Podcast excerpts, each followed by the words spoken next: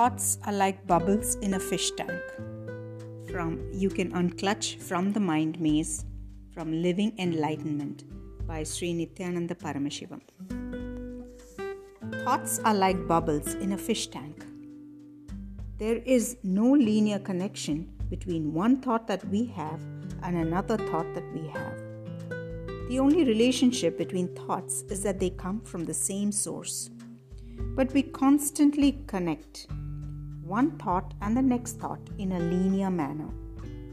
Just as bubbles in a fish tank rise from the bottom, our thoughts also rise in the same manner. When one bubble comes and reaches the surface of the water, the next bubble starts and then the third bubble starts. Because the bubbles are rising at a high speed, they look like a continuous stream. Actually, there is always a gap between two bubbles. Like the bubbles, we also experience a neutral space between two thoughts. Since the gap or the neutral space between two thoughts is so small, we think all thoughts are connected and form a shaft. But there is always a gap between two thoughts. Let me tell you about an incident that happened. A middle aged man came to me and said, I'm going to divorce my wife, please bless me. One gentleman, around 45 years of age, came up to me and said, Swamiji, I'm going to divorce my my wife. Please bless me. I told him, I only bless people for marriages. Why do you want me to bless you for a divorce? He replied, No, you have to bless me because I've suffered so much. I told him I only bless individuals for marriages. What made you come and ask me to bless you for a divorce?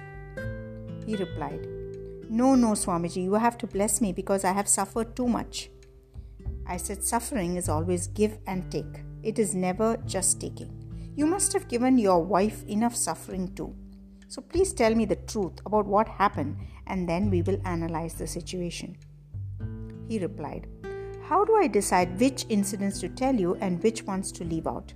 There are so many of them. From day one, she has been torturing me. You don't know how much torture I've gone through. Then he narrated an incident from the day of his marriage. In Indian marriages, in Indian villages, when a wedding takes place, the newly married couple plays games after the marriage ceremony. For one of the games, a ring is dropped inside a pot filled with water. The husband and wife put their hands inside and compete to pick up the ring. Whoever grabs it first wins. These small games were created mainly to reduce the unfamiliarity between the couple because in arranged marriages, the bride and groom first meet during the wedding ceremony. They have small games to reduce the distance between the couple because they are new to each other. This man said, During that game, she scratched my hand. With her nails, she scratched my hand. And he started a big story about everything that she had done to him since that day. For all practical purposes, he had kept a file like a police report from the first day of his marriage. After two or three incidents, I told him, please stop.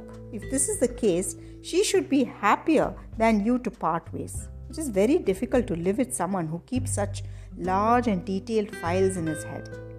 Anytime she does something, this man will always be looking through the files. Then he told me the immediate reason for the divorce. He said, She spilled some coffee on my clothes. I told him, Spilling coffee on your clothes cannot be a reason for a divorce. He said, No, you don't know. Today she poured coffee, tomorrow she will pour acid.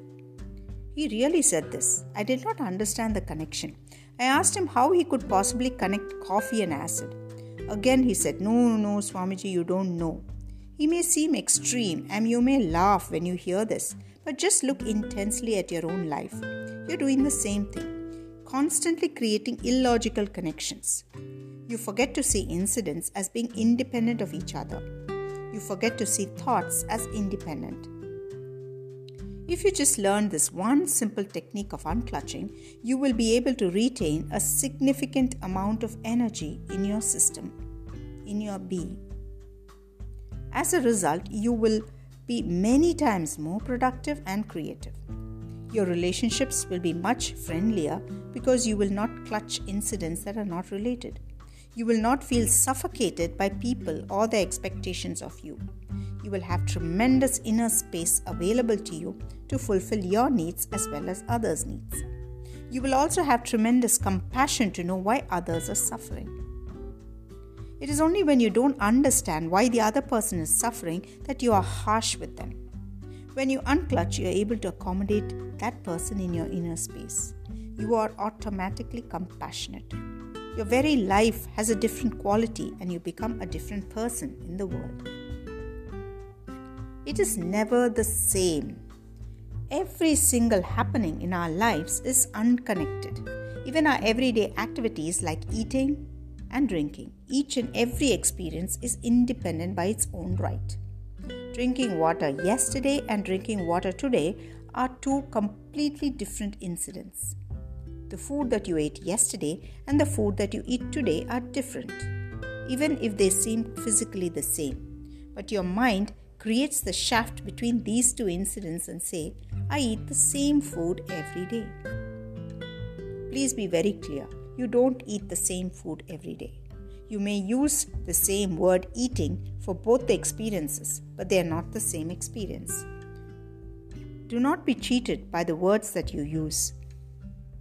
Yesterday's eating, today's eating, and tomorrow's eating are separate incidents, separate experiences. They're completely independent and unattached. A beautiful incident from the life of an enlightened master from central India. During the last 10 years of his life, the doctors asked the master to eat a particular kind of food. He was not allowed to eat anything else. He had to eat the same kind of food three times a day, every day. After two years, the person who cooked for him came and complained, Master, I'm bored with cooking the same food. How are you able to eat the same food day after day? The master just laughed and said, I'm not eating the same food every day. Can I eat the same food every day? I can only eat this food today. Tomorrow's food is totally different. Life is new every moment. It is the mind that makes it look repetitive, dull, and mundane. Just let go and you can fly. I saw this in my days of spiritual wandering. In the forests of northern India, the hunters use a trap to catch birds. They tie a rope between two trees. In the middle of the rope, they secure a wooden stick. The rope is tied at the midpoint of the stick. This is actually a hunter's trap for birds. You may think, how can a bird be trapped with a small stick? How is it possible? Actually, all they do is just hang the stick between two trees using a rope. That's all. When a bird comes and sits on the stick, the bird's own weight turns the whole stick upside down. It turns topsy turvy. The bird is now hanging upside down, clinging to the stick. The moment it turns upside down and loses its sense of balance, it feels totally shaken and tightens its grip on the stick. It simply holds on to the stick as if its life depends on it. Because it is hanging upside down, it thinks, if I unclutch from this stick, what will happen? I will fall and die. There is no record that any bird has ever fallen and broken its head, but the bird does not have the intelligence to realize this. It keeps hanging on.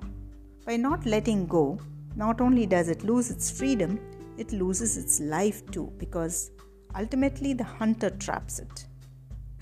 Just like the bird, you don't realize that if you just drop your mind at that moment, you can become a Paramahamsa that very moment, you can be liberated.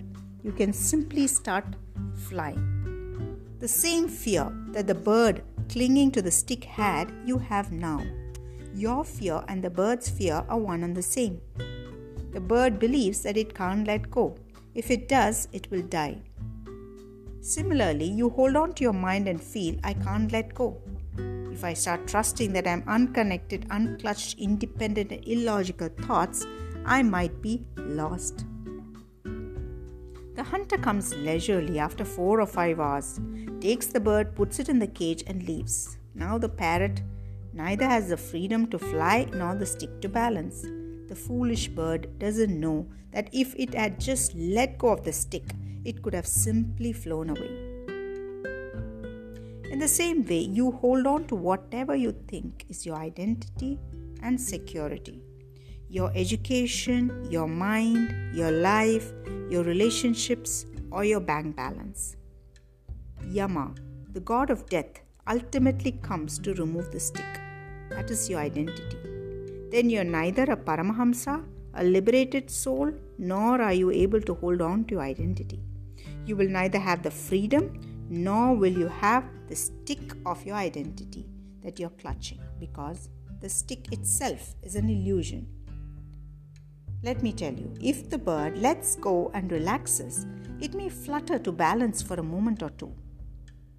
It may take one or two moments to balance itself, but it will never fall and die. When it leaves the stick, maybe for a few seconds it will fall, but then it will adjust itself and start flying. Be very clear, let go, and you will never fall and die. You will only become a Paramahamsa. This moment, trust yourself. Don't bother about losing your identity. Just trust yourself and let go of your identity. You will immediately become a Paramahamsa and be liberated. All you need to do is trust that you are unclutched even if you don't trust, that is still the truth.